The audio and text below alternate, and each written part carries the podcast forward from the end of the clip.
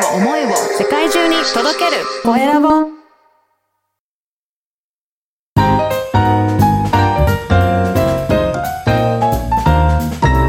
ポッドキャストの配信で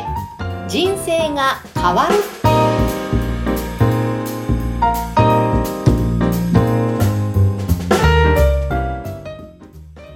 こんにちは、コエラボの岡田です。こんにちは、山口智子です。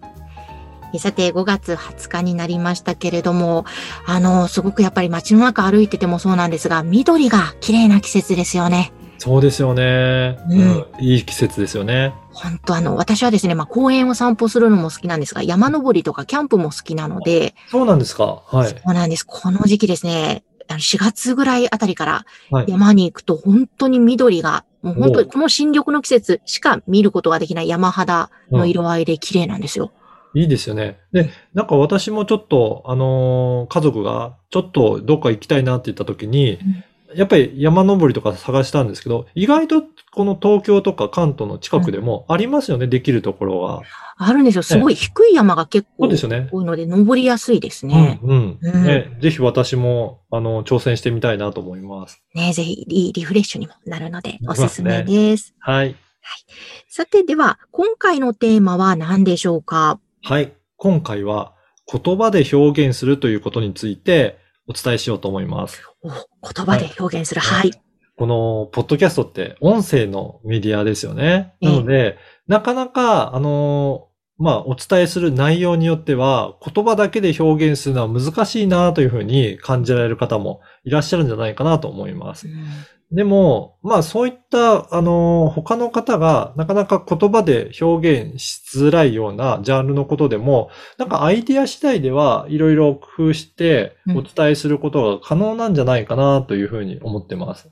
うん。ね例えばそれっていうのは言葉だけで伝えられないことを、はい例えば、あの、見た目のものですね。うんあの、ファッションだったりとか、はい。あとは味とかね、そういったうん食べ物だったりとか、ままさに山口さんお伝えしてるね、日本酒なんかもうん味だったりするので、なかなか、あの、言葉で表現するのって難しくないですかね？いや、はい。私も今質問しながら、はい自分もそうだなと思って。はい。日本酒の番組をやっているな、味をやっぱり、あの、伝えるときに、うん。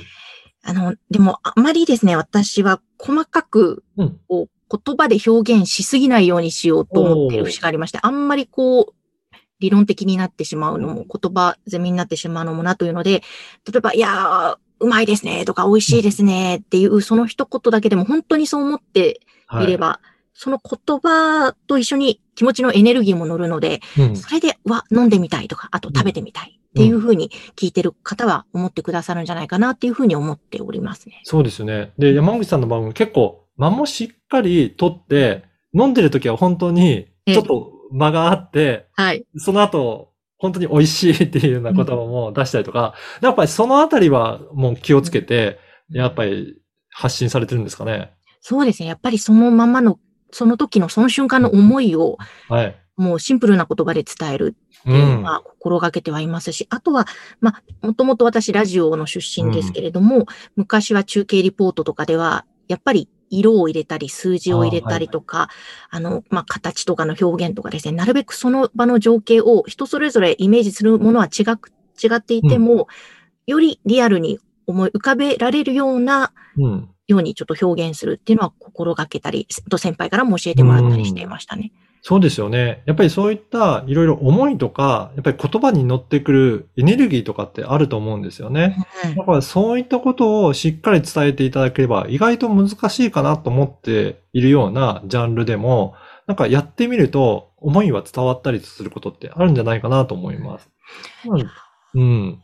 うん。なので、イメージが湧くようにだったりとか、そういった自分のその時の気持ちだったりとか、思いを、なんかちょっと音声に届け、あの、載せて届けてみるのも、すごくいいんじゃないかなというふうに感じますね。そうですね。確かに確かに。いやー、あの、表現方法本当人それぞれいろいろあるので工夫してやってみると面白いですよね。そそうです。ね。で、実はそれでやってみると、他に同じジャンルの方が、その、例えば音声メディアに誰も参入していないっていうことになれば、うん。実はそこで、えー独占的に配信してるっていうことにもなり得るので、はあ、そうか、そそうそうですね。だから難しいところだからこそやってみると、う。うんすごく世界が広がって、いろんな方からの問い合わせも来るっていうことも、可能性としてはすごくあるんじゃないかなと思います。そうですね。さっきおっしゃってたファッションもそうだし、ヘアメイクとかカラーコーディネートもそうですけど、で、それだけ聞くと、いや、映像の方がそうですよねいいだ。ろうって思いがちですけど、そこをあえてうん音声で表現すると、またこれはいろんな可能性が広がりそうですね。そうですね。はい。なので、ちょっとそういったところで、こんなことできるのかなっていうような、なんかそういったご相談も、声ラボでは受け付けていますので、いろんな企画とかアイデアとかも今までの経験がありますので、ぜひお問い合わせいただければなと思います。はい。えーということで、今回は言葉で表現する、こちらについてお伝えしました。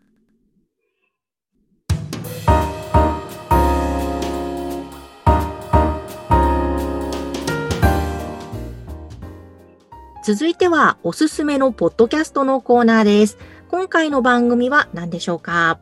今回は、ハッピーアタック婚活ファッションという番組を紹介したいと思います。はい。あ、はいこれはまさに前半お話ししていたファッションの番組ということなんですね。そうなんですよ。あのーやっぱりファッションってなると、本当に見た目とかなので、映像で見た方がいいと思うかもしれませんが、あのーやっぱり婚活するにあたっては、いろいろ気をつけるポイントがあって、まあうん見た目だけじゃなくて、どういう風な、えー感じの雰囲気にすればいいかっていうところを、いろいろファッションのプロフェッショナルの方が、えー解説していただいてます。なので、婚活で、こういった相手の方にはこんなファッションがいいとか、そういった着こなしだったりとか、あとは、写真でお見合いする前に、えーどういうふうに印象を持ってもらうか。で、実際に初めてお会いするときはどんな印象がいいかとか、うん2回目のときはどうがいいかと。やっぱりそれぞれのシーンにおいてイメージってあると思いますので、うんそれを、えー婚活のファッションを、えー専門にやられているような方からのアドバイスということで、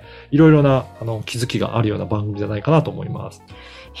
そっか、初回、2回目、また次、次それぞれいろいろポイントが変わってきたりするわけですね、その人の。そうですね。あの、これ、実は私が、あの、インタビュアーをさせていただいて、うんえー話を展開していくんですが、毎回1回ずつは、あの、5分から、まあ、えー7、8分ぐらいまでの音声になってますので、本当に簡単にワンポイントずつお伝えしている番組です。で、週に今のところ2回配信をしていますので、ぜひ、あの、いろんな、えーアドバイスを聞きたいなという方はチェックいただければと思います。うんですね。えーぜひ婚活考えてる、また実際やっている、うんえーアラサー、アラフォーの方向けにということですね。そうですね。はい。それ以外にも、なんかいろんな、あの、ゲストの方もお呼びして、えーファッションだけではなくて、あとは、その体のケアだったりとか、メイクだったりとか、なんかいろんなジャンルの方ともコラボしながらお伝えしていけるといいんじゃないかなというふうに、今、えーいろいろ企画も進めていますので、はいぜひ今後の展開も楽しみにしていただけるといいかなと思います。いやーですね、ちょっと楽しみですね。婚活はしていませんが、すごく気になります。はい。はい。ぜひ聞いてみたいと思います。今回ご紹介した番組は、ハッピーアタック婚活ファッションでした。えさて、皆様からの番組へのご感想、ご質問は、LINE 公式アカウントでも受け付けています。説明文に記載の URL から登録をしてメッセージをお送りください。え岡田さん、どうもありがとうございました。ありがとうございました。